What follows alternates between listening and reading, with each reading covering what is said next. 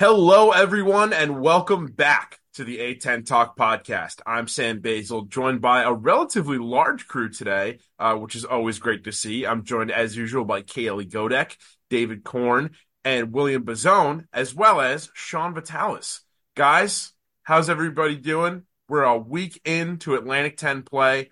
A lot of good games so far, a couple upsets. We're going to be getting into, some of our surprises, some of our unfortunate surprises, and then games we're looking forward to this weekend. So first off, how's it going for everybody? Honestly, it couldn't be any better. If you're a UMass men's basketball fan, with the fight they just put up at Dayton this past week, Sean was in person for that. I had the pleasure of watching at home, but honestly, UMass fans couldn't be in a better spot.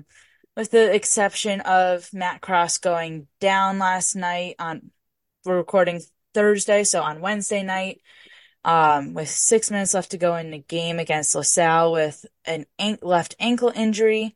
Frank Martin mentioned that he's had some issues with this prior to the Diamond Head Classic, before non-conference play really wraps, so he's going to be a game-time decision from what we do know, and hopefully it isn't as bad as I've heard possibly, but there's minimal swelling from what I've heard, and hopefully he will be a go on Saturday for those UMass fans. And Sean, speaking of you, your Dayton Flyers are top of the conference right now at 2-0. Not really surprising for a lot of people, but, regardless, how does it feel to be the top dogs right now, or, rooting for the top dogs right now? Yeah, no, it's been great. UMass game, awesome. That was second day back on campus from Christmas break. So a great way to return. Definitely not the game that I was expecting to get out of that one. UMass, got to give them credit. The Minutemen definitely jumped up on my power ranking after watching that game live. And I think they proved, maybe they're not at, winning the A-10 right now, but definitely a team that can push some of the top teams. I think that it was also interesting. Kobe Elvis went down in that game, came back a little bit, sat on the bench the whole second half. So that was pretty interesting to experience live, just being able to see him walk back and forth from the locker room.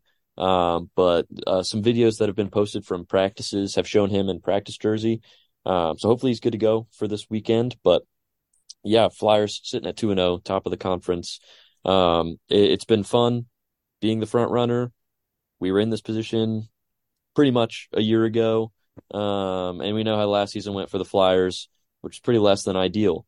So second year here at Dayton, second year at leading the conference, but I definitely you can't be too confident until we get to March. Looking good right now, but it's a long road of conference play. Yeah, absolutely. And Will, your loyal Chicago Ramblers, a 2-1 start to the season, to the A-10 season, I should say. They had a bit of a rough first year in the conference. What do you think has allowed them to kind of get off to, a bit more stable beginning to this conference slate? Absolutely. And I think right now, honestly, if you're a fan in Rogers Park, you've got to be thrilled to be 2-1 right now. Very exciting play. Obviously, maybe not doing the most offensively, but I think defensively, as we saw in non-conference, these guys are really going back to their roots. Obviously, with Drew Valentine, he served under Porter Moser, a very defensive-minded team, and that's really what's kept them in some of these games against Duquesne even. I think that was very surprising to me when we went down by 11. Sam, as you mentioned just a minute ago, this is not the same team of old that was, if we went down by double digits, we're just going to put our heads in the sand and give up. No. This team is fighting, and they're ready to go, and they're showing me a lot. Obviously, the game against Richmond, I have some questions with how Coach Valentine kind of finished that game, but I think to be 2-1 through three games is very exciting. But some very tough matchups ahead against KG's UMass next Wednesday, and of course St. Joe's on Saturday afternoon. But again, I could not be happier with this team, and I think we're treading in the right direction, and we can hopefully keep competing as the games start to get more meaningful down the stretch. Yeah, so I want to actually, that'll be a great segue into our first segment, but I want to put a pin in that for just a quick second while we talk to David and I wanted to go over this real quick. You know, I'm kind of going around the whole gambit here, get everybody's takes on their teams. So obviously, David, GW opened up their A-10 play with a stunning triple overtime loss to the Fordham Rams. Yeah. A wild game. I think GW had – I mean, I would say both teams had a lot of opportunities to put this one away. GW, I think there was that one really kind of open – they found that open lane, I believe, at the end of regulation or at the end of the first overtime. That turned into a dunk that tied the game. That was the end of the second overtime when Trey Autry was inbounding. The play was to set up a three for Garrett Johnson or James Bishop, but Darren Buchanan, who scored 38 points that night, which is a season high for freshmen in all of college basketball, on that play, identified himself in a one-on-one with his defender. Soph Fordham was trying to do a switch on the perimeter. It just called out for the play to for the open dunk, send it to overtime. That was great. But while we get into that game, I just want to point out one thing you said, Sam. You said both teams. You're forgetting about another factor in that game, which was the referees, who, by the time it got to a third overtime, made a decision that they wanted that game to end. And they did not want that game to go to a fourth overtime. You know, can you really blame them? 55 minutes, like, it's a long game. It's a long game. But GW is playing two opponents that night. So I just want to make sure that is known. But that was a crazy, crazy game for sure. And what a way to start conference play for GW and Fordham. Any specific call that kind of makes you feel like GW is playing a bit of a 2-on-1 there? I mean, I might be showing my bias a little bit here, but I'm not really sure. Pretty much all of the contact Elijah Gray got in the third overtime was very weak. And I think the big issue was that I feel like the game was officiated differently on both sides, where fouls that were being called under the basket for Fordham were not being called for GW. And I think that just a more consistent style, because again, were those fouls? Maybe, but they weren't getting called for GW. And so you can't have it both ways, or you needs a bit more parity on both sides. And honestly, you know, I do get it. I understand that happens when games go on that late. The referees sometimes do make a business decision to, you know, to end the game. And people don't like to talk about it, but that happens, and it sucks that GW was on the losing end of that, and I feel like the game really was out of their hands at a certain point. Yeah, I mean, if I can give Fordham some props, you know, aside from, you know... Oh, yeah, Fordham played great. I'm not saying they didn't play great. I was very impressed with what I saw from them, and they had their best offensive performance of the season, probably their highest potential offensive performance that group could possibly had, and that was very impressive. Yeah, a couple quick stats that I threw up on Twitter at the end of that game that were also that Fordham basketball also confirmed on their own official outlets. They scored 119 points in that game. That was their most in a game since beating Yale in 1971. And they also hit 19 three-pointers, and that was their most ever in a game. So that was a pretty impressive mark from Fordham. You know, if I could, you know, since we're going around, I mean, if I could talk about Fordham. Fordham's had a pretty impressive performance beyond three these last couple games. They've been shooting. They've only shot under 30%, I believe, on three occasions the entire season. So for a Fordham team that really prides itself on kind of playing physical, playing very close to the basket, a very defensive-minded team, their three-point shooting has taking a considerable jump. But I want to circle back to something that, Baz, you were saying before about Loyola and, you know, getting into our first segment where we're talking about three games in, some of the teams that we feel like in the A-10 have either overachieved or underachieved in the early part of the season. Loyola Chicago, picked to finish 8th in the conference in the preseason poll, is currently sitting at 6th. Not that big of a jump, but at 2-1 in conference, 10-6 overall, they are already showing to be a much better team than last year's Ramblers, which struggled in their first season in the Atlantic 10. Where do you think that change started? Was it in the portal? Was it in a shift in how Coach Valentine handles this team?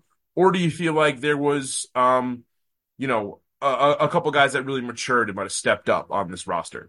Well, first of all, Sam, I think you've got to shout out Des Watson. I think that might have been one of the best transfer acquisitions that this team made in the offseason. I think he's got a great touch with the ball. He might not be the best from 2-point, but if you give him a shot from beyond the arc, I mean, he'll hit it quite a bit. And I think he's a reliable scorer for the Ramblers. And as we saw in that Richmond game, obviously I do have some issues with this. Philip Alston sat for most of those crucial minutes against Richmond. And I think having that extra, physical presence with Alston out there could have been helpful. But to go back to what I was just talking about, I think Des Watson's been great. Damon Delican's been excellent off the bench. He's really efficient. He's great from within 5 feet. He can use his muscle and his physical presence to really, penetrate and just get those easy twos, those tough twos even. So I've been happy with his performance. As for the rest of the transfers, I've been a little bit disappointed. I think Greg Dolan's more of a one-dimensional player, as we've seen in these last few games. Hasn't been contributing as much, has been getting fewer minutes. Patrick Mwamba, more of a defensive ace, but I'd like to see a little bit more out of him offensively. But I think it's exciting to see some of these young prospects develop, especially Jaden Dawson. He had a great game against Richmond the other night. I will say I was a little critical of Drew Valentine giving the sophomore the final shot to kind of ice the game. I know he had the hot hand, but I would have really liked if they had maybe called a timeout instead of rushing the ball up the floor and trying to get a shot off, because they had a timeout to use. And I just think that what's really holding them back is just they're a team that's very, and I know I'm being kind of circuitous here, but they're a team that's very different, right? I mean, in the first half of all games this season, they're averaging 36 points a game. That's in the top 100 in D1 right now. But in the second half, they just come to a halt. 34.4 points a game. That's 306th. And their opponent second half points is 37th. That's 34.1 points a game. So really my issue is it's like they get too cute. They just get too comfortable. And that's why we saw that slew lead, in their first game kind of dwindle, is because they got comfortable. It became 6 points at half. And then in the second half, with about 13 minutes ago, they tied it. So if they really, really, really want to kind of move into that upper echelon of teams, they're going to have to start playing more competitively throughout the 40 minutes of play, instead of just having a great 10 minutes and then kind of coasting along and expecting everything to stay the same and business as usual. I don't think that can be the status quo for the Ramblers going forward. Yeah, and you mentioned Des Watson, averaging 12.6 points a game. Actually, it's pretty impressive for a team like Loyola Chicago to have five players right now averaging at least 8 points per game. That's a pretty well spread scoring load there. And obviously, Watson transferred after spending 2 years at Davidson. Transfers, within a conference, at the high major level, at the mid major level. Not the most common thing, not completely unheard of in the A-10, as we see, with guys like Joe Bamiso. But what do you think it is about Watson transferring within this conference that, a lot of people have tried to, say, I mean, I feel like something that we say has a pretty unique style of play. What do you think about transferring within the conference has kind of allowed him to hit the ground running and be a huge impact player for this Loyola team? Well, I think one thing that you could point to is he's a Columbus guy. Obviously, on Loyola's team, we have two guys from Columbus. That's Austin and Braden Norris. So that's kind of like the Knights of Columbus there in the backcourt. Phil's more of a 4, though. But anyways, I just think that connection, right? It's like you guys, they played against each other in high school. They know each other. There's that chemistry. Phil went to Westerville. Des went to DeSalle, so obviously pretty respected high school programs there in Columbus. But I just think I think his game is just really helpful. And as you mentioned, there are five players right now on that Loyola roster that are averaging 8 points a game. That's huge. I mean, obviously, Jaden Dawson, not as big of a contributor last year, wasn't used as much in the rotation, but it's exciting to see him getting good minutes and being a starter night in and night out. But I think just Des, I think he's cocky and he's unafraid. I think that was kind of the problem with Loyola last year and some of the transfers that they made, through the portal. It wasn't like they were getting guys that were really like physical. You know what I mean? You were kind of getting these like veterans to come in and kind of be a stopgap and be leaders for a very, very young Loyola team that was expected to compete in a very competitive conference. And it, you know, I just think they didn't really work out as well as Coach Valentine and the staff may have predicted. But I think he's fearless. He's willing to take those shots. And obviously, as we saw in that Richmond game, he took a technical foul. He was getting a little cocky, but I think you need that edge. You know, I think you need somebody that's willing to be unafraid and take shots and be a little bit more physical and hard nosed, and just being that guy who can really be a spark when you need it. You know, I think that's great that we have him, and hopefully he continues his excellent play as we get deeper into these conference games. And this next question, I kind of want to open up to the entire group here, but it's still specifically with Loyola Chicago. Looking at their first three games played in conference, and then their next four. If you were looking at this schedule when the preseason poll came out, you would say that they were starting off their conference slate on a pretty upward climb, right? St. Louis, Duquesne, Richmond. Richmond obviously has been, you know, they're fairly consistent. They're second in the conference at 2-0, and an excellent defensive team, may I add. Very good, and the fact that we only held them to 58 points, even you know, we kept it close. Like, I thought we were going to get blown out of the water, but I'll let you continue. I'm sorry. Yeah, I mean, holding a lot of teams in this conference under 60 is a gold star performance. But St. Louis, Duquesne, Richmond.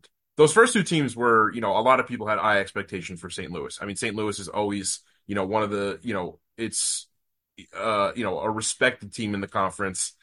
Sean's giving me the thumbs down here, but people were pretty high. Their status, where they came in the preseason poll, was such a disgrace to that poll. That and the number one vote to Fordham. Like, when I saw that, I lost all respect for what that meant, and I really took no stock to any of the rankings. I'm sorry.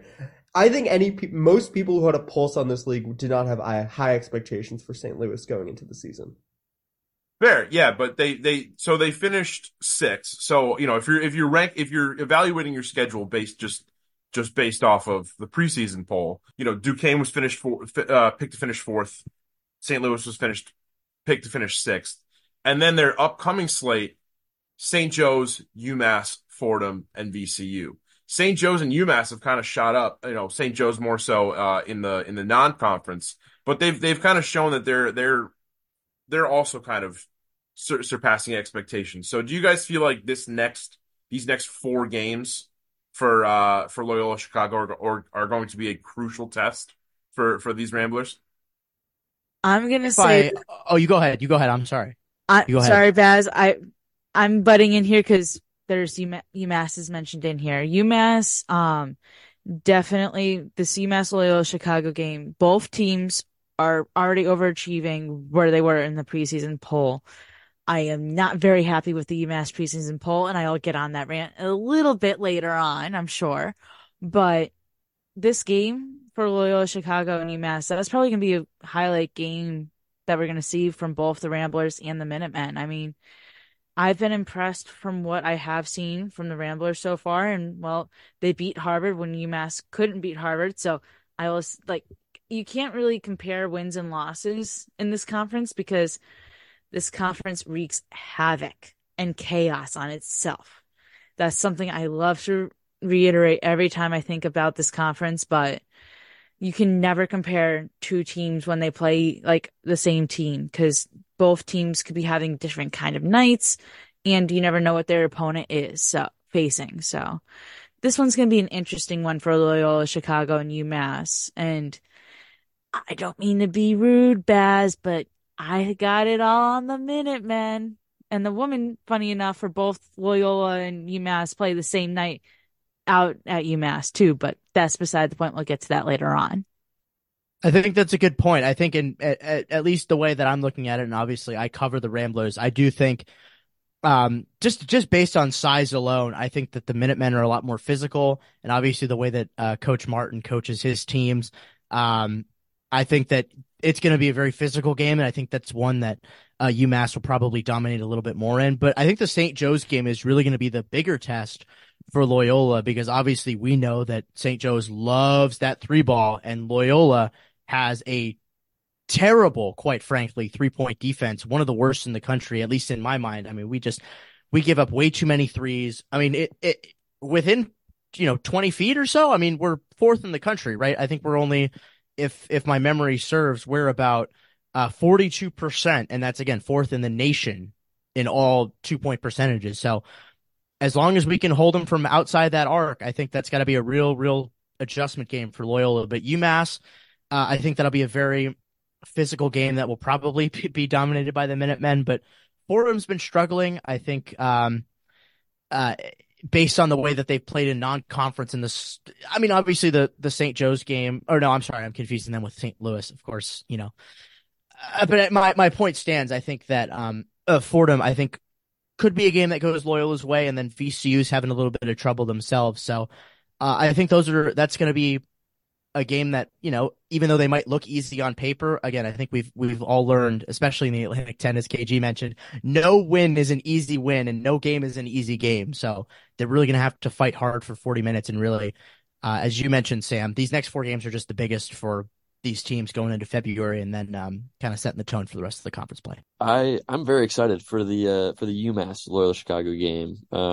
Like we said, you know, a little bit earlier, UMass took on my hometown team, Flyers, and I mean, really gave them a run for their money. But I mean, I think the St. Joe's game as well. St. Joe's obviously had a few non-conference really big games, big wins, and I think, as someone who covers a team that so far at least has been at the top of the table, I think it's going to be really interesting. I mean, teams 2 through 6, even 7 or 8, how that all shakes out. I think that the rest of the pack, honestly, I mean, obviously, you know, there's, you know, the bottom few teams, but the teams that are going to be in contention for going deep in the conference tournament and winning a lot of games in conference play, I think that it's going to be kind of a crapshoot, for the lack of a better term. I mean, there's a lot of teams that can compete on any given night. I mean, UMass, I think, had it within 2 at one point of Dayton. I mean, late in the game. I was not having a good time at UD Arena for a few minutes. And so I was definitely impressed with a team, you know, that was picked not towards the top of the table in that preseason poll.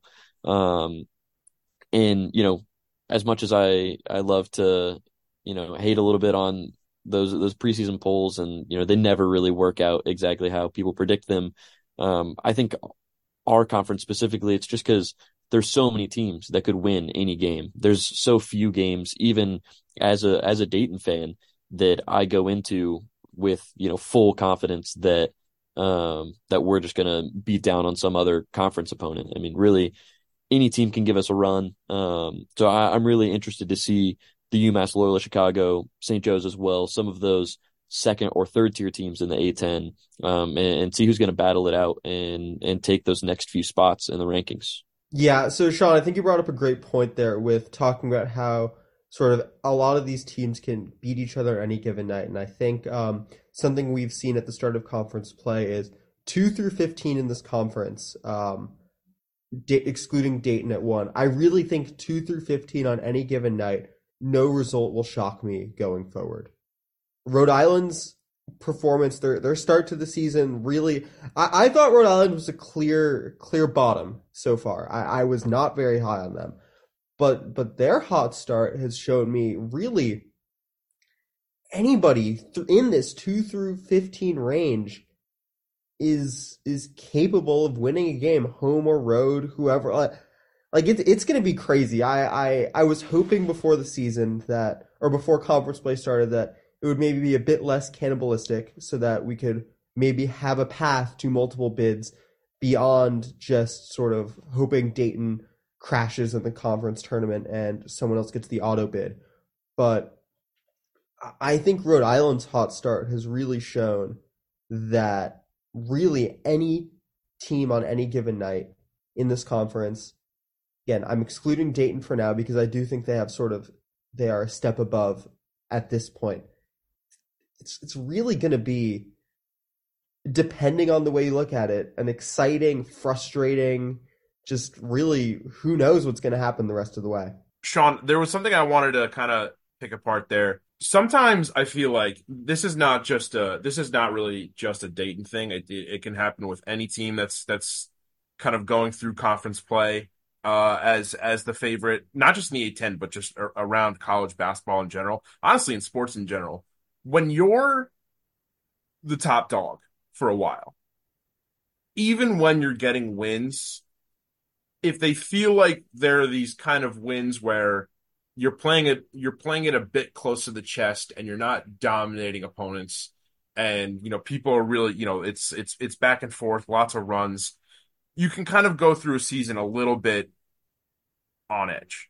But in a conference where we know that happens, like the Atlantic 10, is it kind of promising for Dayton to have a test like that this early in the season against UMass and not just find their way out of it, but come out of it with a pretty decisive win? Do you feel like that sets the tone for them being prepared for these trap situations that a lot of people in the Atlantic 10 are kind of hoping to happen, so that the league can kind of be a two-bid league? I don't know. There's a few ways to look at it. I think that Dayton played an awesome non-conference schedule.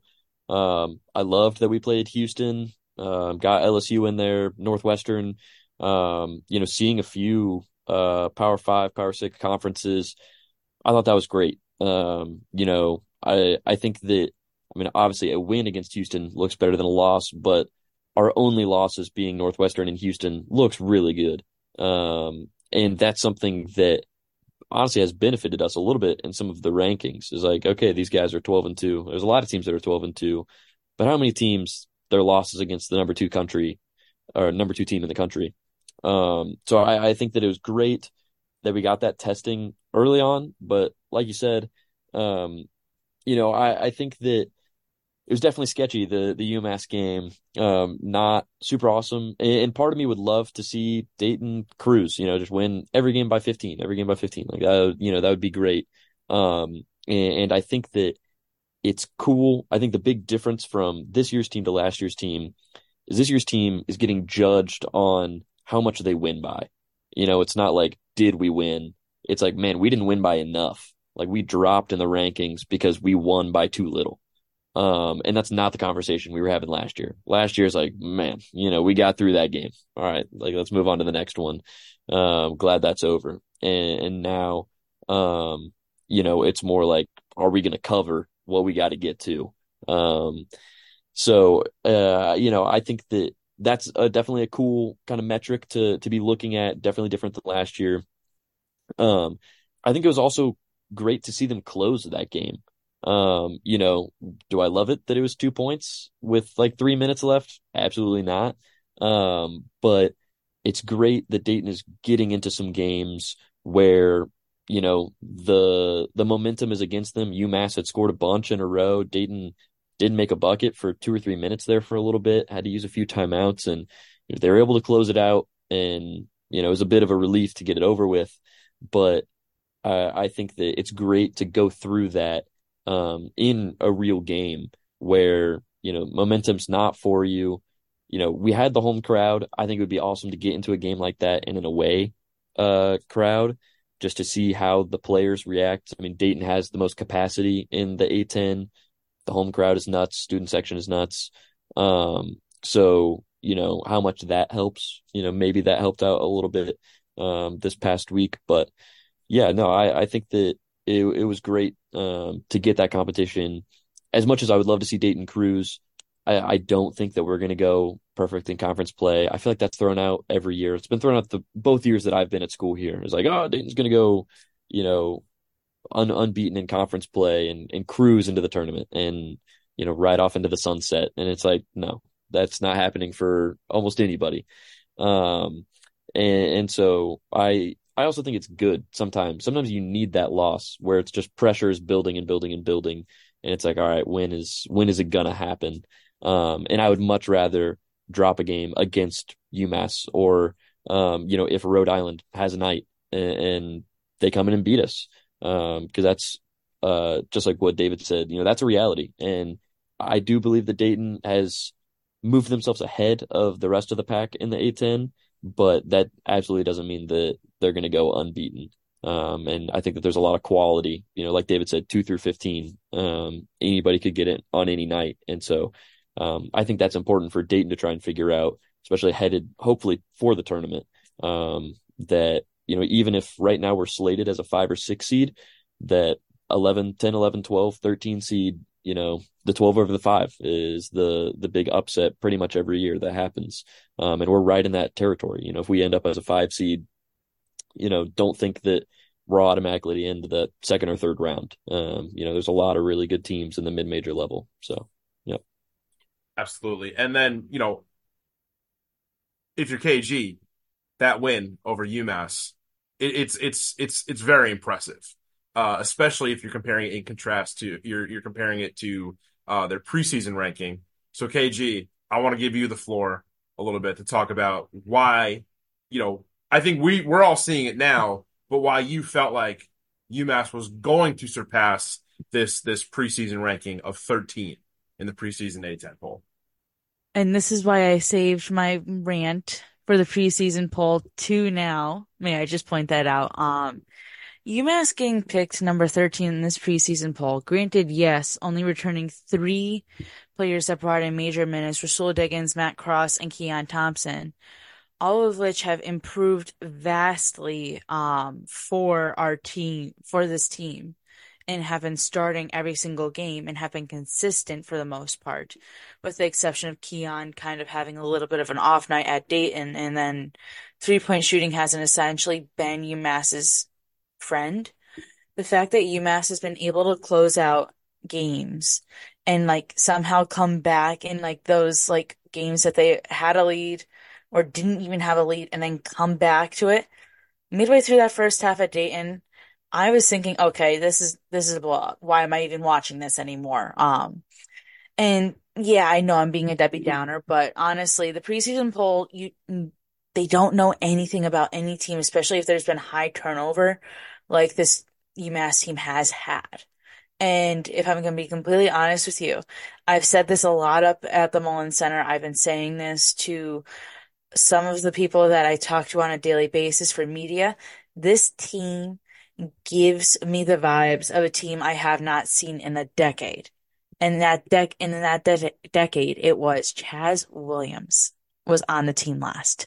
The last time the UMass made the NCAA tournament, the last time we had 6 teams in the NCAA tournament in the 2013-2014 season.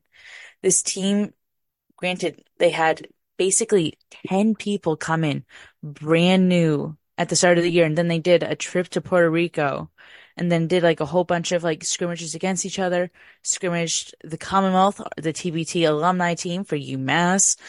Considering they got that experience in to play as a team and to really connect, it definitely has helped UMass. And honestly, having like been to like an open practice as a season ticket holder, it's shown that this team has those vibes and they want to win.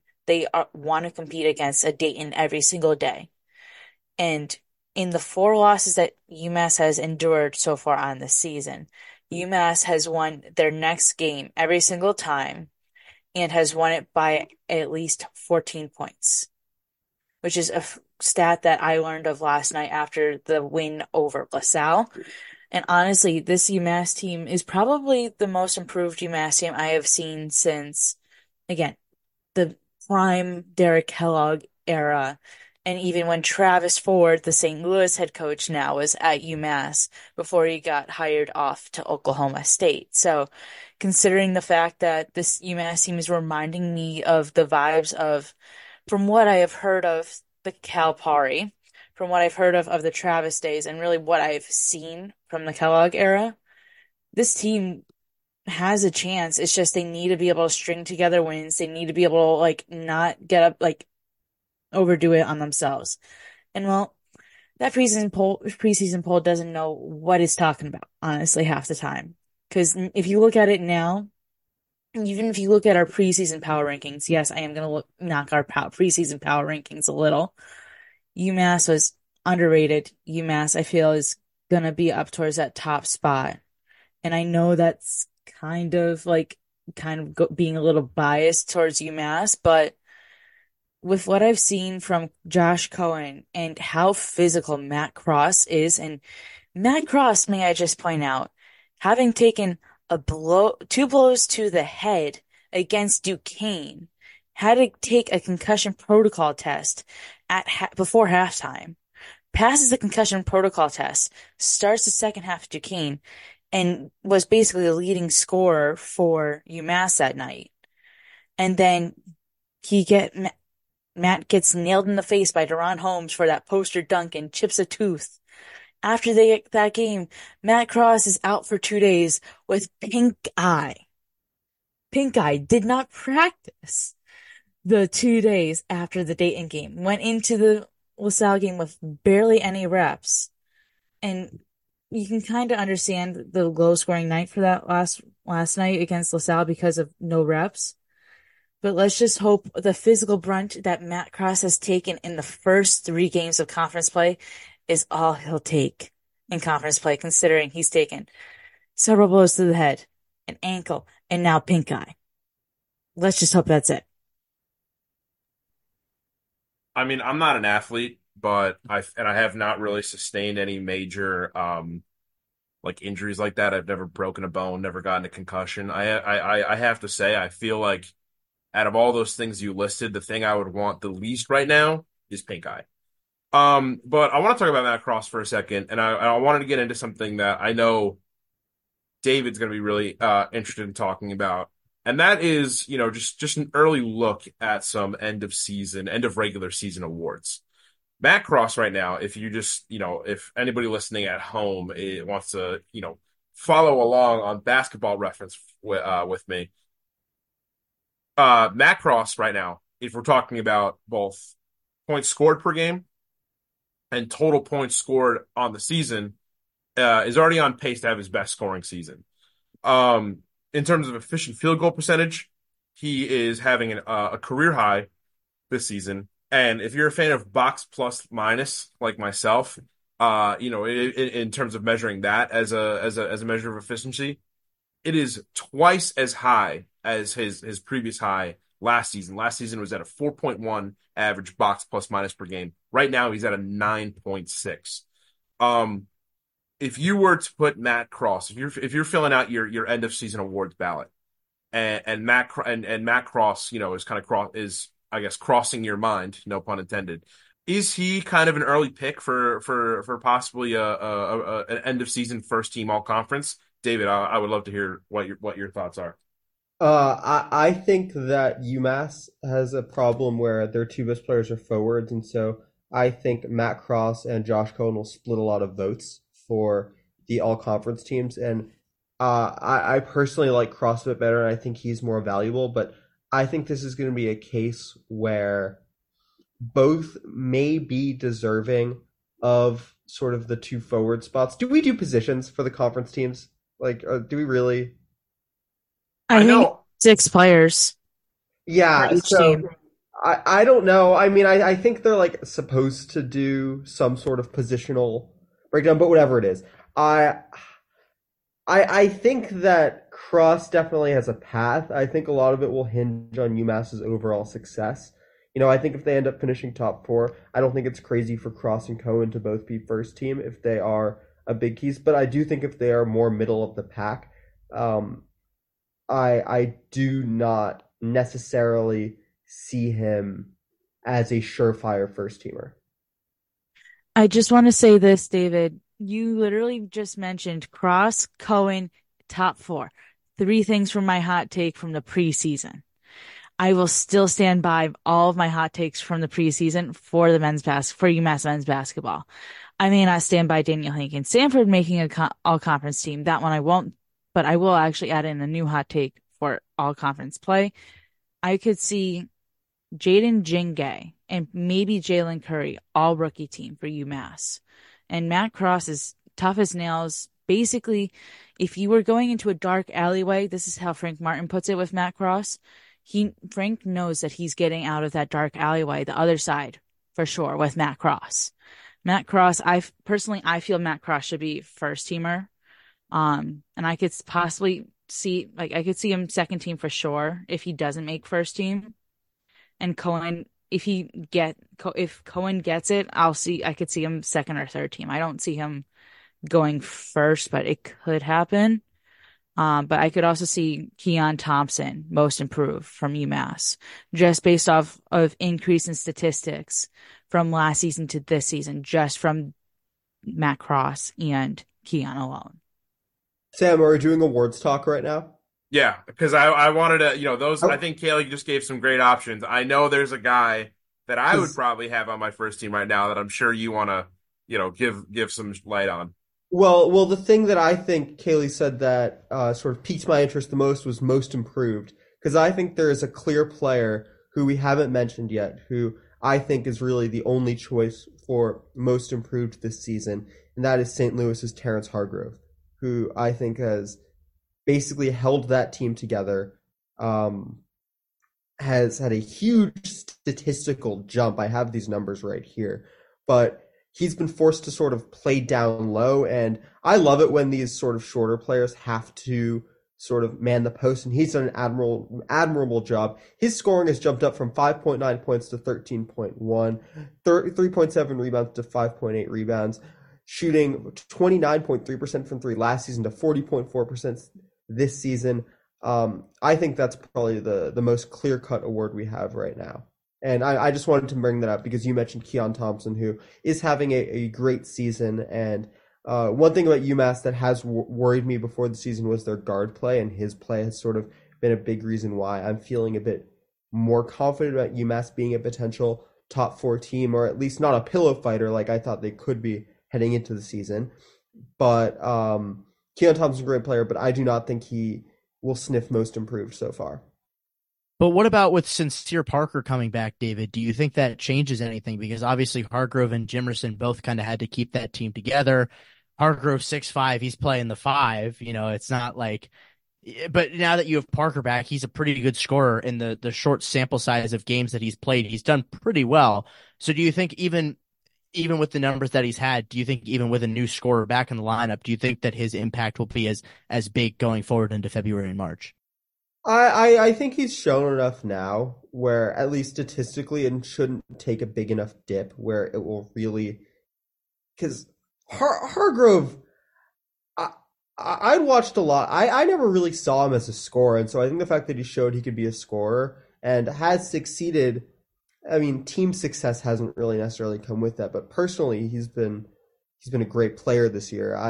I think he's shown that he will continue to deserve his share of the shots in the St. Louis offense. And yeah, it may dip a little, but I don't think that will really impact him too much. I just want to say this. I just thought of this randomly. I don't know why, but I do also have a nominee for Rookie of the Year, Garrett Johnson from GW. Just with how many hurdles he endured to just come back to be able to play basketball. I just want to say that is just outstanding that he was able to do that. He had to take 2 years away from the court, I believe. And I know David wrote a lovely article about Garrett. Did you, David? I'm pretty sure you did. I've written a few articles on Garrett. Right. If you want to check that out, go find those on A-10 Talk. That's probably been the biggest story, honestly, national story to the Atlantic 10 this year. Garrett Johnson's return to the court. But I'm glad you brought that up, Kaylee, because my favorite thing about Garrett Johnson so far this season is that the narrative has shifted away from him being a feel-good story to him being a legitimate player, which I think is all that he could have wanted, where instead of him being sort of a sideshow, he is a real piece on a very good GW team. And you mentioned him as sort of a shoo-in for Rookie of the Year. I think that's pretty clear. I think it'll be either him or Darren Buchanan Jr. I think it'll be a toss-up between the two of them. They've both been racking up Rookie of the Weeks, and I think that's a clear two-man race. Yeah, I don't disagree with you at all from both of those. And granted, I don't follow much of every team outside in conference play just because I'm trying to focus on the two teams each night. What I saw from both of them in non-conference play was outstanding, and honestly, even the numbers that Buchanan put up against Fordham in triple overtime, that was just outstanding, and he deserved Rookie of the Week this past week. And honestly, this Rookie of the Week list is probably the most highly contended thing there is with how many freshmen we have in this conference that are outstanding. We have several on UMass, several on George Washington. I'm sure there's several in other places too in the conference. So, yeah, I think that race is an interesting one. As a Dayton, correspondent, we don't really have that character of a rookie of the week or A-10 rookie team. I don't think that there's going to be anybody on the Dayton roster. A year or two ago, 2 years ago, now we were the youngest team, like pretty much all freshmen, and now that group has gone, and now our team is filled with sophomores and juniors. But I think the two guys that I'd be a happy camper if they made it in is going to be Kobe Brea in a six-man of the year position, coming off the bench. Dudes, he's Kobe Fuego for a reason. And I think that is one of the toughest nicknames in the A-10. And I think that he's been a big addition. I think especially if Kobe Brea sees more time off the court. Injuries were, Dayton's nightmare a season ago. If that trend continues, Kobe Brea's role is just going to continue to trend up. And there's been a few games where he's come in, even just shooting 3 of 4. I mean, that's sometimes all we need as a team for him to just, get it started from deep. I'm not sure if he currently still is, but at one point he was leading the nation in 3-point percentage. So, I mean, just the consistency, not necessarily he's putting up, these crazy numbers. But I mean, almost every night he's going to come in, shoot 3 or 4, 4 or 5. Maybe he's going to have a game where he'll pop off for 20 points or something. But he's just so reliable off the bench for Dayton. And then, I don't know how I feel about honestly saying this, but I think that I would like to put Deron Holmes' bid in for player of the A-10 or A-10 MVP, however that ends up getting phrased. 2 or 3 weeks ago, might have said Nate Santos is Dayton's team MVP. 1 week ago, might have said Kobe Elvis. Deron Holmes, though, he's been putting up some really big performances as we've gotten into conference play. And I think that if he can continue to be consistent, put up consistent numbers, score the ball, and play good defense like he always has, not only is Dayton going to benefit, but his personal draft stock is going to benefit. And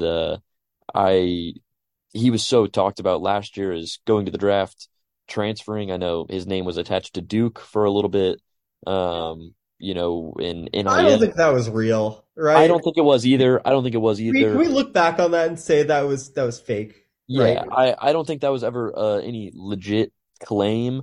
But I know at least on campus, a lot of it was talked about as like, he can go be the sixth man there and grab some serious NIL money if that's what he wants to do.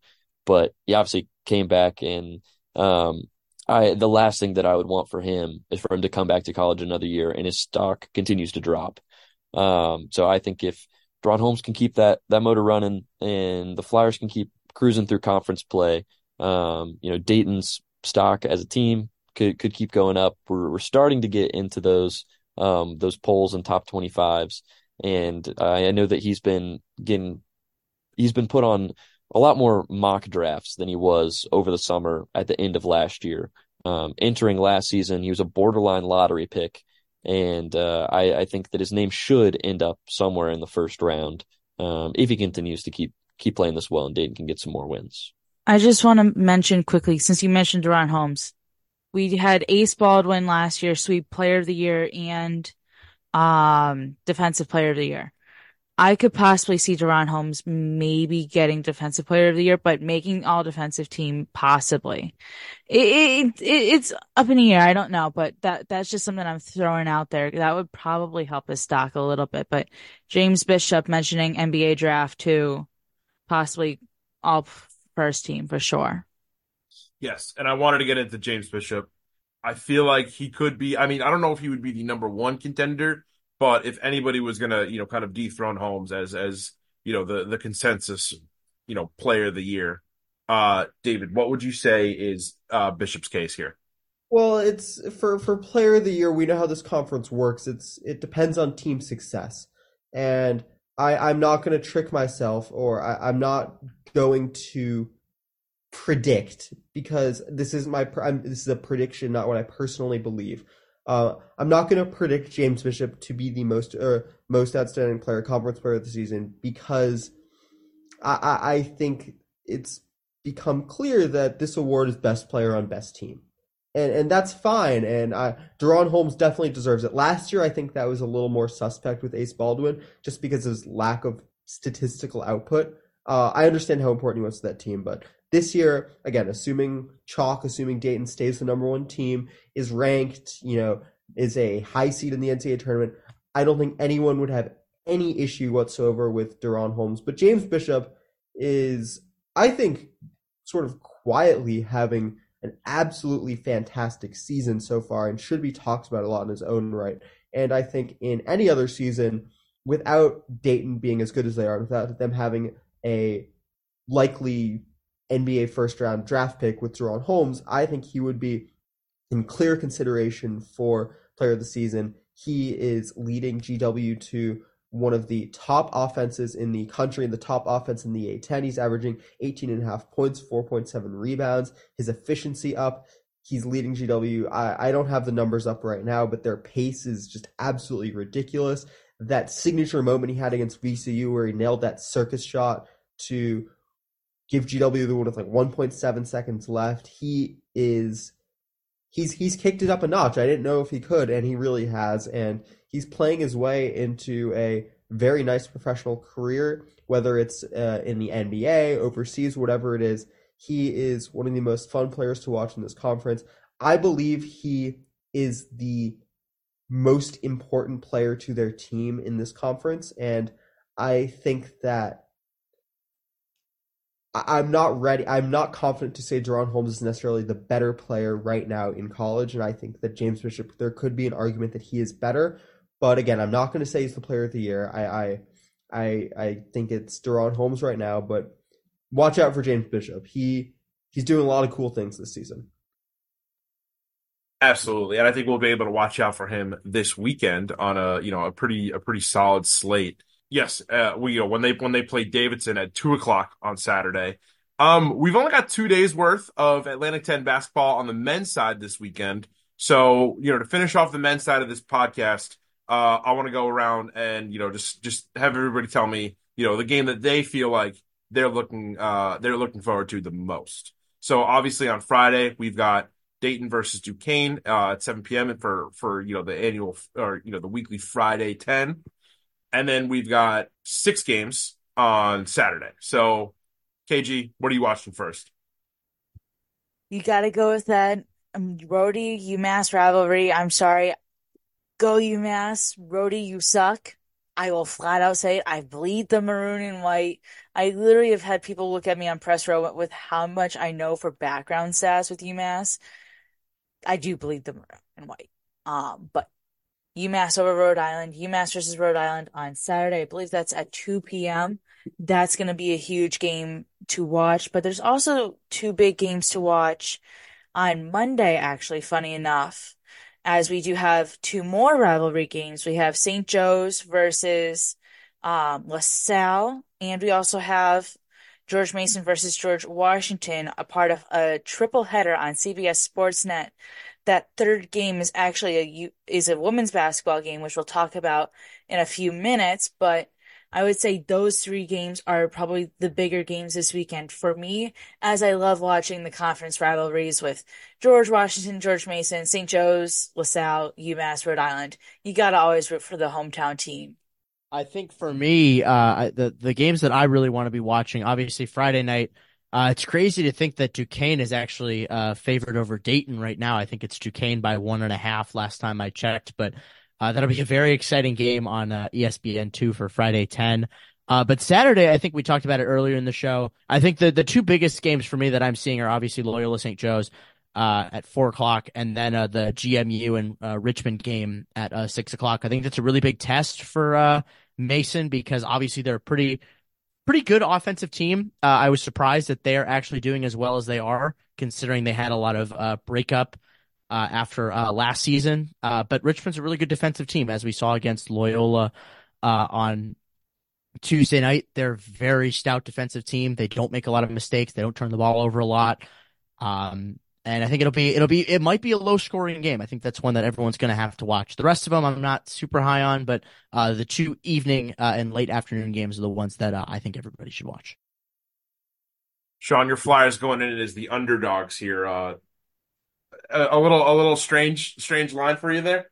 Oh, it hurts. It hurts. I mean, I'm at a loss for words. I mean, you've got Duquesne. I mean, granted, Flyers on the road. So, I mean, that is certainly a factor. I said I'd love to see us getting a really tight game on the road just for that experience, especially Flyers hopefully headed into March Madness. Hopefully, we'll play at some point on the road or at least a neutral site. And I just don't know who created this line, who came up with that, and who thought it was a good idea. Duquesne 0-2 in conference play, 9-5 overall. Their streak, 2 losses. Maybe they're betting on them bouncing back. My Flyers are at the top of the conference, 12-2. We've won 9 in a row. This is going for double digits in a row. That's one I definitely want to watch. It's also an ESPN2 game. So great to see that publicity for the A-10.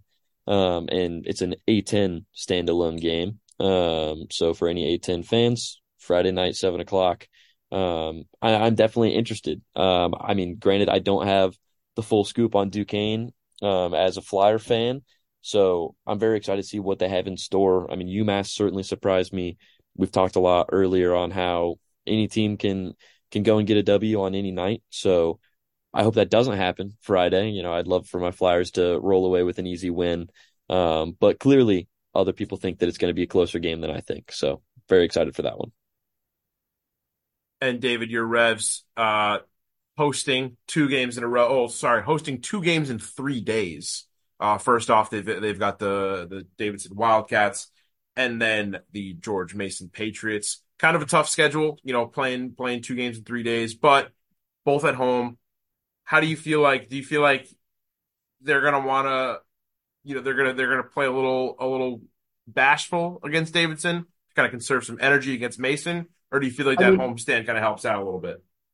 I'm pretty low on Davidson. I just think they're that Maryland, that win against Maryland is a fluke. I really don't see anyone on that team giving GW a ton of issues, even though GW's defense is a pretty big issue. So it is a pretty big problem in itself so far. That ideally GW gets ahead pretty early, is able to yank some starters and be able to conserve some energy. But this happens all the time. This happens every year. GW and Mason play every year on MLK Day. It's becoming a tradition. So they have had to get used to that sort of Saturday to Monday turnaround. You know, that's how it works in MTEs and how it works in the conference tournament. I don't think that they'll really go about business any differently. That's how college basketball works. But the biggest game I'm excited for is on Monday, GW George Mason. I'll be in the building for that one. Both teams have been overperforming, I think, so far than preseason expectations. I think George Mason, we haven't really touched on them a ton, but I feel like their loss to VCU earlier in the week was a bit fluky. I'm really high on George Mason. I think Keyshawn Hall is one of the most fun players to watch in this conference and is another dark horse pick for conference player of the season if sort of Deron Holmes is out of the picture. That game is really what I have my eyes on this weekend. I don't think there's an overall, I mean, I think a few weeks ago, Dayton Duquesne would have been great, but since Duquesne's kind of fallen off and doesn't have a lot of juice to me, I think GW George Mason on Monday on national TV on CBS is the middle game in that A-10 men's and women's triple header. That really is what I'm locked in on. You also just reminded me we have a 3-day weekend coming up, so thank you for that. In that first game, you know, I feel like every team kind of has that point in the season where you're not a win is never guaranteed, but you're pretty confident.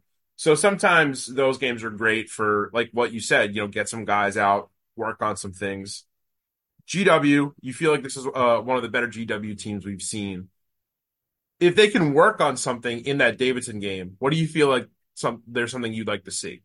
I want to see the perimeter defense really – I want to see more sort of effort on – so something that's happened with this GW team, Babatunde Stretch Akinbola, I think, has been one of the most fun players to watch in the Atlantic 10 this season. He's second in the country in blocks per game, had 11 blocks against Navy in non-conference play. And what was personally my favorite individual moment of the season so far – he stuffed Joe Bamiso at the rim when Bamiso was going up for a dunk, which I think was just very therapeutic for a lot of GW fans who had to endure that 2021 season. A very frustrating year that ended with Joe Bamiso missing a windmill dunk down 12 against UMass in the first game of the conference tournament to send GW out. So I think that was a very nice moment, but what's happened is because he's so good on defense and so good in the interior, a lot of the perimeter defenders and the other four guys in the court will sometimes get a little relaxed and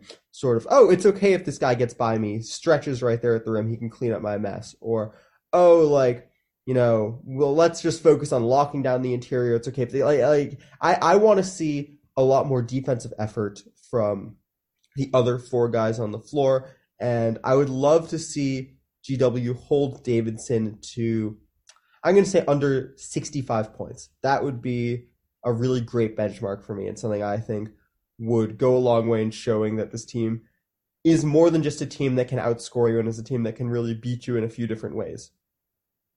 I love that. And that's going to wrap up our coverage of the men's side. Let's get into some of the women's basketball in the Atlantic 10. Obviously, a couple weeks ago, we had a great preview pod for the entire women's side of things. KG, you spearheaded that along with Daniel, and that was a great, great showing. About 2 weeks in now, into women's conference play, we've got a pretty interesting top four here. We got the Richmond Spiders at 4-0, and then we've got actually a 5-way tie for 2nd through 6th here, and that's Daniel in here with the mini groups. Mini groups. We've got 5 teams at 3-1, and that's Rhodey, Mason, St. Joe's, VCU, and Duquesne. That's a pretty strong grouping there. Do you feel like Richmond right now, they're on a 7-game win streak? I'm sorry, excuse me, they're on a 5-game win streak, 7-0 at home. There's some really strong teams here. I'm just going through this. Richmond is 7-0 at home. George Mason is 6-0 at home. VCU is 9-0 at home. Out of those 3 teams, is Richmond far and away the front runner here, or do you feel like it's neck and neck right now? To quote Mike LaFleur, from the head coach of UMass, since UMass just played Richmond yesterday or Wednesday, as of recording Thursday night, he said Richmond is one of the top teams in the conference. I just would like to point out, I thought for sure up until Davidson on a 2-game losing skid as of last night, I thought for sure Davidson was title contention. I have now since rethought that, and now I am thinking it's anywhere from Richmond, Rhode Island, and George Mason. Those are my 3 title contention people. And Davidson lost 2 players in that blowout loss to George Mason last night. Sylvie Jackson and Susie Rose Deegan, for both knee injuries at separate times in the middle of the game. Sylvie Jackson did not put any weight on that leg when she was being helped off the court. I don't know exactly about Susie Rose Deegan. Daniel Frank, one of our lovely women's correspondents, could tell you more about that whole thing as they were in person for that game. And, well, Daniel has turned me into a Mason fan on the women's side. And it takes a lot to turn me into a non-UMass fan on the women's side. And Mason has really impressed me this season with what they've been able to do. Considering their only loss in conference play comes to Rhode Island, that is probably a huge thing going down the stretch. They don't play Rhode Island again, to my knowledge. And they easily sailed past both Duquesne and Davidson now. I shouldn't be hopping on this like too bad, but Mason has a tough stretch coming up. They will have later in the conference play, they'll have VCU still to play, as well as St. Joe's, as well as another round of Davidson, but that's getting a little far ahead of us. But honestly, if you don't know much about the women's side of the A-10, I highly suggest you go and listen to the December 30th episode, as Daniel Frank, myself, and Jacob Munch, the three of us, broke down every single team in the conference, and we had Zach Austin from Rhode Island come in and talk everything Rhode Island Rams for that. That is a 2-hour special, and with the amount of input we heard, we're possibly going to do another one again towards conference tournament time, but again, that'll be decided at a later date. But honestly, this is there's no clear number one. This is everyone fighting for themselves right now. And I know Baz can talk about this too, because I can tell you Loyola Chicago has impressed me so far this season. Yeah, we're finally turning into a little bit of a basketball school here, KG. It's exciting. Obviously, very exciting to see the women competing. Beating Rhode Island, the defending A-10 champions, at home on Wednesday night. Regular season champions. UMass has a share of the regular season title. Okay, all right. I'm sorry. I cannot. But hey, we play them next Wednesday, as you mentioned and I mentioned earlier in the show. It's a men's and women's little double feature there. But it's exciting, obviously, to see.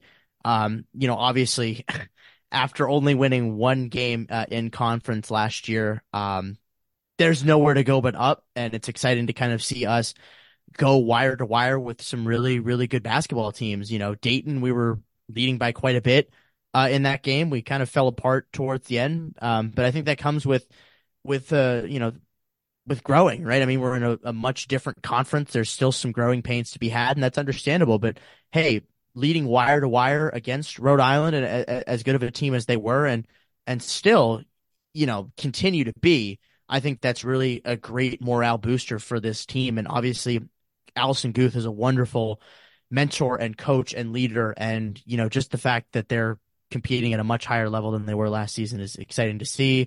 Some exciting transfers. And hey, I don't know. Obviously, we'll have more than one conference win, but I'm very proud with how the Ramblers are playing on the women's side as well. And they're definitely a fun team to watch. So if you're at Loyola and you're listening to this show, get your out to a women's game at Gentile Arena. You will not be disappointed by some exciting product on the court. Yeah, and I'm just going to say this, Baz. Looking at who they've played so far, they played St. Bonaventure, St. Louis, Dayton, and Rhode Island. If I'm going to be honest with you, they should have beaten Bonaventure, should have beaten Dayton. And, right. I know. I know. But I'm just saying this. If they beat both Bonaventure and Dayton, we would be seeing a completely, holy what the bleep coming from Loyola Chicago. And there would probably be several flags raised in my head saying, what is going on? Loyola Chicago with Iowa 2 to end non-conference play. This Loyola Chicago team has officially impressed me on the women's side. Not saying that I'm not impressed on the men's side, but the women's side especially has really impressed me with how much of a turnaround they've had from last season to this season. So just want to shout that out, Baz. I mean, all I've got to say, Dayton, one conference win. Who's it against? Loyola Chicago. I mean, what's a Rambler? No, I mean, I think honestly, Baz, Dayton is kind of in the same zone as Loyola Chicago. I'm happy with where they're at on the table. I'm still in the bottom half, but this is a program that last year was very, very bottom of the table. 2 years ago, all the way at the top, lost coaches, lost players. A total rebuild for the Flyers on the women's side. And I've talked about this with the guy that I call games with here at Dayton, Joe Sullivan, and we've talked about it, and it's kind of a slow rebuild. And I think that the Flyers are headed in the right direction. I think Last year was tough. We got some transfers, got a little bit older, more experienced. Second year with the coach, and I think that we're looking better.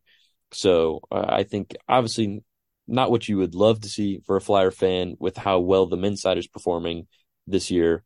Women's side definitely not back to where they were a handful of years ago. But I think you can see the progress. Dayton is climbing back into it. And they're at least going to be competitive with the other teams in the bottom half. I don't think they're going to make any runs or anything like that, but I think it's great for UD to at least be able to get in there, win some games. Maybe we'll pull off an upset or two. But I think we're getting back into the right direction, and hopefully, in another year or two, we'll see both men's and women's program back at the top of the table. George Mason kind of setting the tone offensively, right, for this conference. It's 76 points per game. There are 5 teams in the conference right now that are averaging at least 70 points per game. Do you feel like this, KG, is setting the tone for what is going to make a championship team in the Atlantic 10? And if not, what does a championship team in this year's Atlantic 10 look like on the women's side?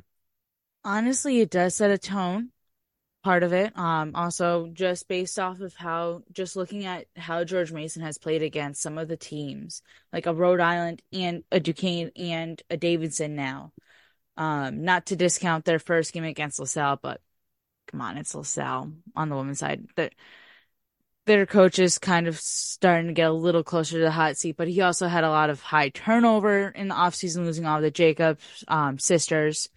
But Mason definitely setting a tone. Mason could easily, in their next 2 games, they have this weekend off, but in their game against St. Louis and their game at UMass, they could easily win both of these by 30+. George Mason has a stretch of at least the next 3 games. Not trying to discount your Revs over there, David, but the next 3 games for the Patriots seem very winnable. And honestly, David, I actually have a question about the Revs. What are you seeing from this, honestly, with how GW is doing on the women's side? This is going to be hard to be nice about this and to spin this in any and not just tear them to shreds. I think the biggest issue, I had really high expectations for GW heading into this season. They were going to be one of the most experienced teams. They were expected to start 4 COVID super seniors, 5th years, grad students, like that. You don't see that in college basketball. Like that was good. I thought that could be sort of a game changer for them, but it's really been a struggle this season for GW. I don't want to spend too much time on them because I do think they're largely irrelevant in the scheme of the Atlantic 10 right now, but just no offense. I think that this team doesn't really know how to score other than give it to Nia Robertson and hope she can make something work on her own. It's a really unfortunate scene what's happened to the women's program at GW, and head coach Caroline McCombs has had a full recruiting cycle and has had enough time to sort of get a group that she should feel comfortable with in there, and she hasn't really been able to implement any sort of success. So not great over in GW for the women. But overall, I was going to say, with how I think the season's going to go, with there sort of being a hodgepodge at the top, with Davidson sort of taking a step back recently, that lends me to give my prediction to Rhode Island to come out of the Atlantic 10, because I think they have the most experience. I think that they have sort of the winning pedigree, I guess. And with, again, when I don't really know where else to look and I see a lot of relative inexperience around them, that tends me to go towards the experienced team. And I think Rhode Island, as things currently stand, will probably be the team to come out on top in Richmond. Yeah, don't disagree at all with you on that. I mean, I would love to see Mason or even Richmond or St. Joe's finally come away with something. But Tammy Reese and that Rhode Island squad do deserve the credit that they haven't been getting. They shared the title with UMass last year. Obviously, UMass is a whole different look now. But UMass has been able to kind of keep it close the past few games. They won their first conference game under Dayton or under coach Mike LaFleur against Dayton. Held it close against St. Louis. That St. Louis game was very aggravating to watch.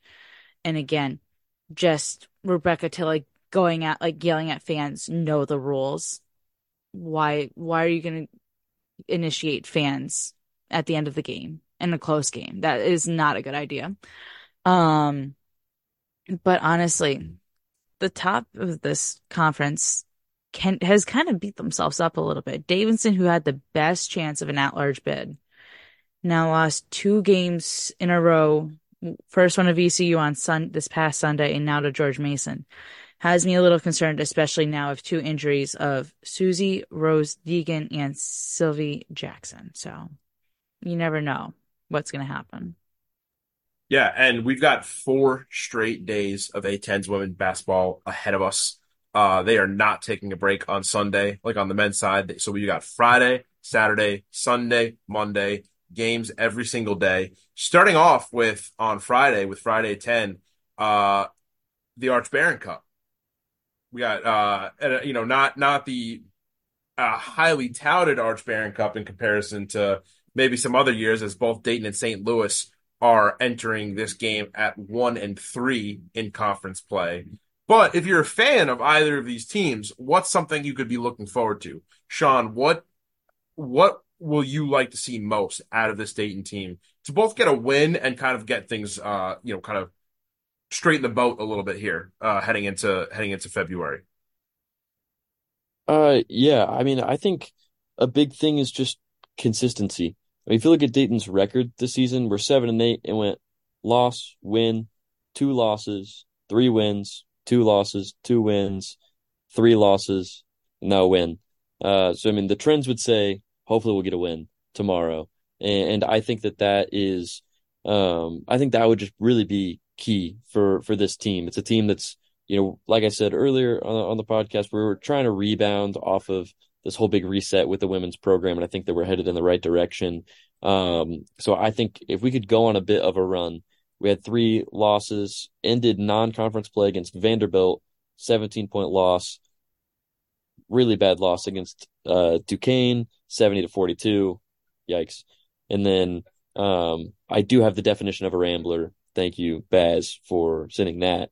But our win against Loyola Chicago, I think that was big. I'm sorry, I missed a loss at UMass. Hate to say it, but KG, you took us down. So I think evening up in conference play, we'd be sitting at 2-2. I think that would be a spot that I personally would be really happy seeing Dayton at.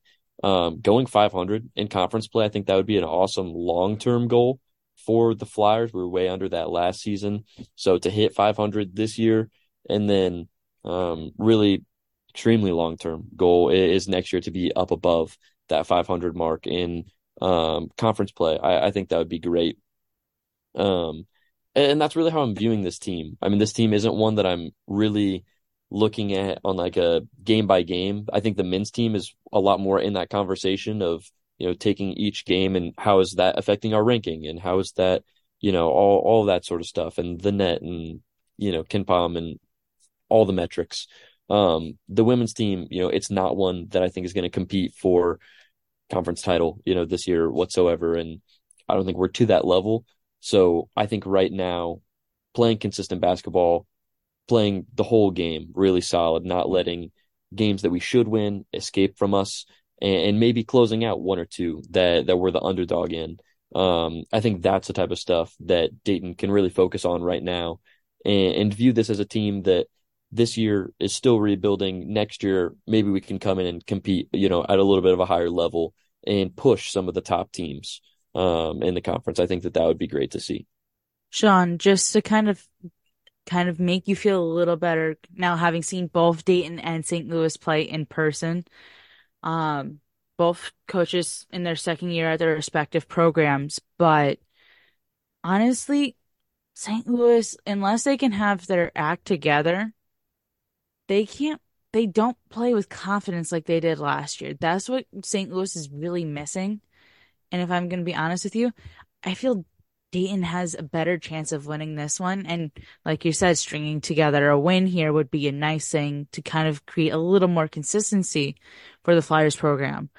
I could see Dayton woman possibly pulling out this win. I could see it also being very close, as well as you never know what can happen with this conference. But St. Louis did just lose to St. Joe's this past week, so I think they could have a little bit of their momentum knocked out of them after that big win against UMass, even though it was only by 4. I feel like Dayton has a better chance, even though both of those games were close, like wins for both St. Louis and for Dayton. So you never know on Friday 10.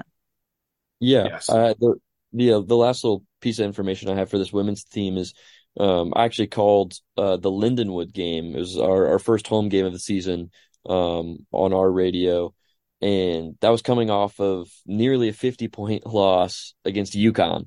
What a way to open your schedule at UConn. That was fun.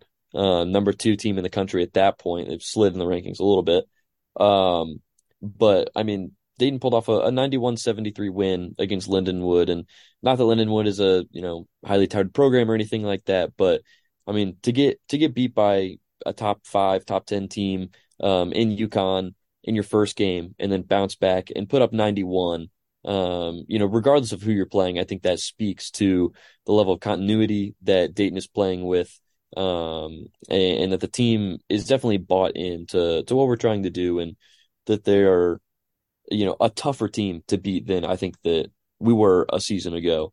And that's the thing that I think has been exciting, watching a little bit from last year to this year, and just seeing the growth and the development. And even when we did drop, 2 games in a row or 3 games in a row earlier in the season, we responded with 2 or 3 pretty solid wins.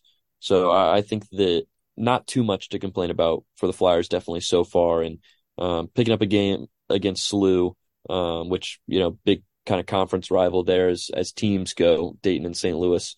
I think that would be big and definitely boost towards the latter half of the season. So following Friday 10, we've got 2 huge matchups for this early slate in the season. So on Saturday at noon, both these games are at noon, tipping off on Saturday and Sunday respectively. But on Saturday at noon, we've got 3-1 Duquesne versus 3-1 St. Joe's. And then on Sunday at noon, we've got 3-1 Rhode Island heading down to undefeated 4-0 Richmond. So for everybody here, I mean, I think we're very lucky that these games are not on the same day. How important are these games going to be in terms of, just, again, setting the tone? This is what what January is about, right? For conference play, setting the tone. How can these teams find a way to set the tone for themselves and the conference in these 2 games this weekend? Honestly, this Rhode Island Richmond game on Sunday is probably the biggest game I've just this season so far. Not trying to discount the VCU Davidson one from this past weekend, or even the Duquesne George Mason one from this past weekend. But this Rhode Island Richmond one could give us a good idea of what we could possibly be seeing for a conference championship. But you never know at this conference. And I mean, even Saturday's noontime game, Duquesne at St. Joe's, honestly, Duquesne's non-conference was kind of all over the place. It didn't feel like they had pieces together, and that there's been, not everything in the puzzle's fitting. And St. Joe's just feels like they're going to be more consistent in this.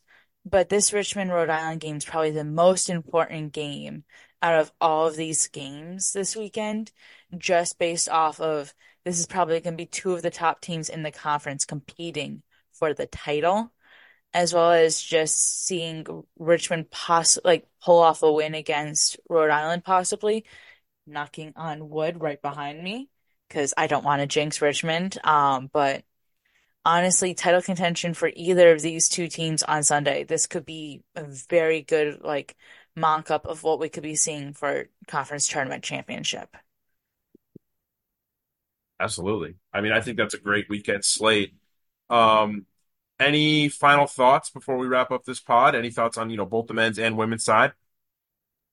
Keep watching Loyola. That's all I've got to say. Obviously, I am a little biased being a reporter for both of those teams, but I think even that Loyola VCU game, VCU is a pretty good team. Through these first couple weeks of conference play, they had a pretty solid non-conference.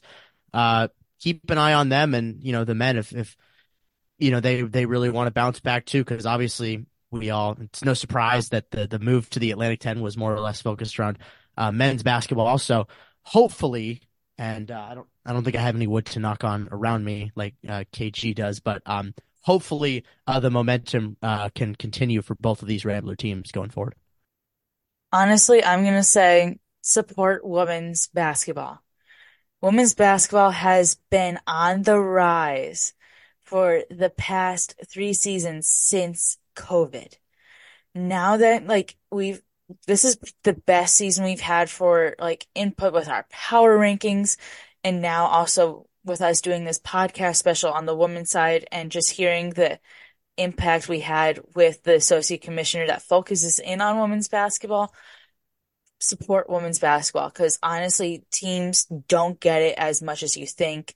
I know Baz mentioned in the women's headquarters group chat that attendance for the last Loyola Chicago game was only 300 fans. Disgusting. I can't do it.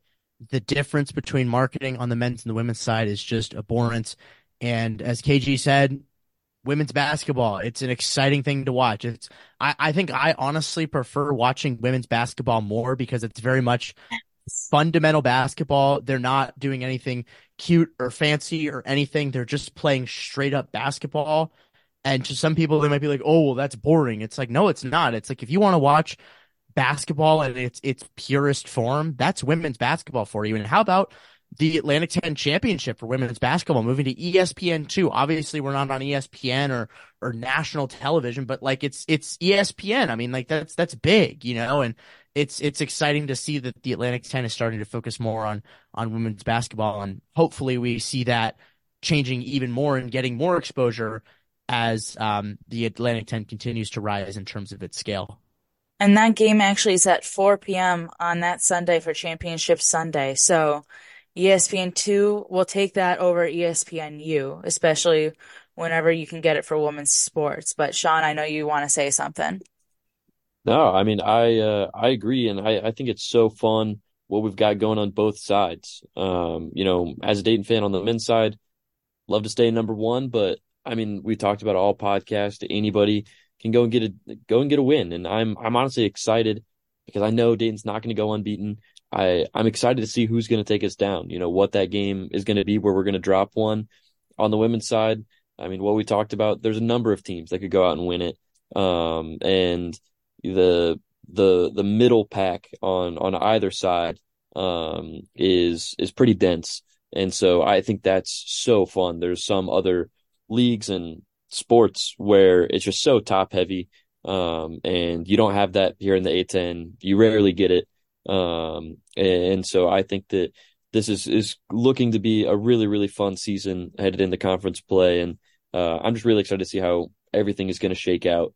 Totally hear what you're saying on that marketing. We get it over here at UD as well, obviously.